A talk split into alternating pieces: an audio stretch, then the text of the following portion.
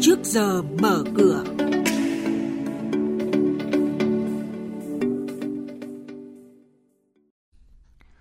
Chuyên mục trước giờ mở cửa hôm nay có những thông tin đáng chú ý sau đây.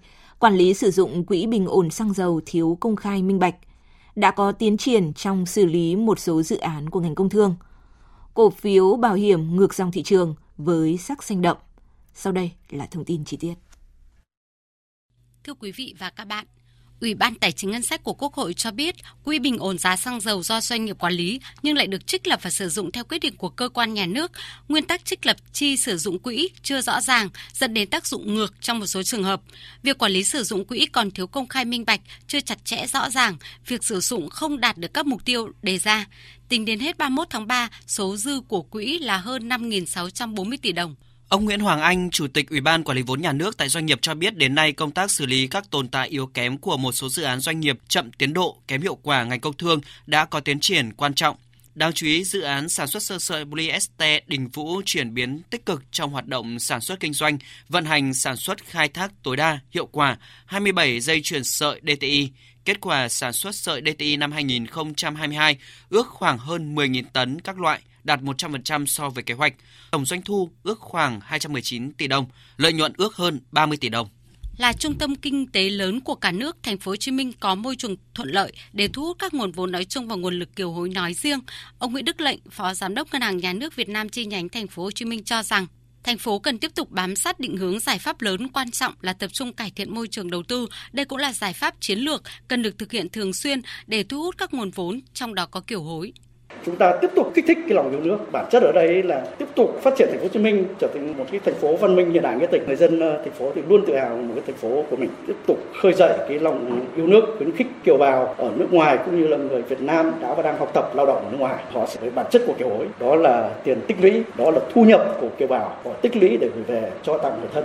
Rồi chúng ta tiếp tục khơi dậy yếu tố nhân văn này để khuyến khích kiều bào gửi tiền về.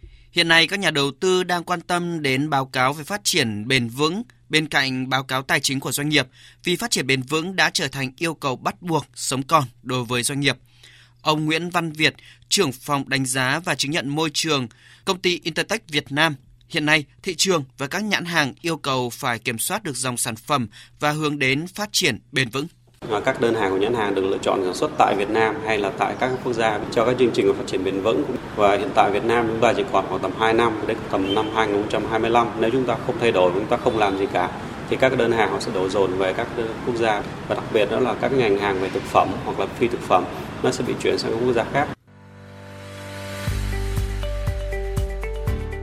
Quý vị và các bạn đang nghe chuyên mục Trước giờ mở cửa thông tin kinh tế vĩ mô, diễn biến thị trường chứng khoán, hoạt động doanh nghiệp niêm yết. Trao đổi nhận định của các chuyên gia với góc nhìn chuyên sâu, cơ hội đầu tư trên thị trường chứng khoán được cập nhật nhanh trong trước giờ mở cửa.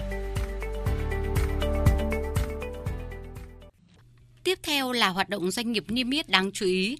Công ty cổ phần đầu tư và phát triển cảng Đình Vũ, mã là DVP, vừa thông qua kết quả kinh doanh quý 1 năm nay với lợi nhuận sau thuế đạt hơn 105 tỷ đồng, tăng hơn 94% so với cùng kỳ.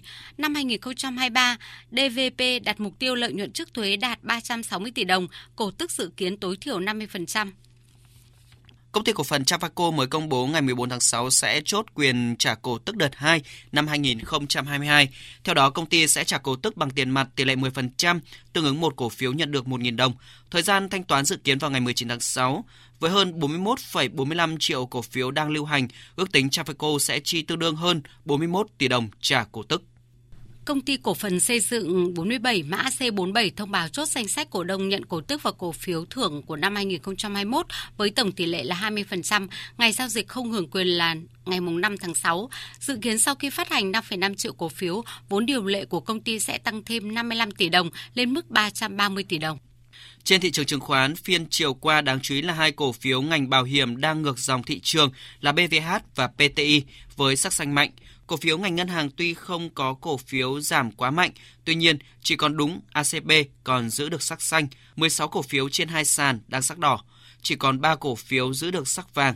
Đóng cửa phiên giao dịch chiều qua, VN Index giảm về 1.065,85 điểm.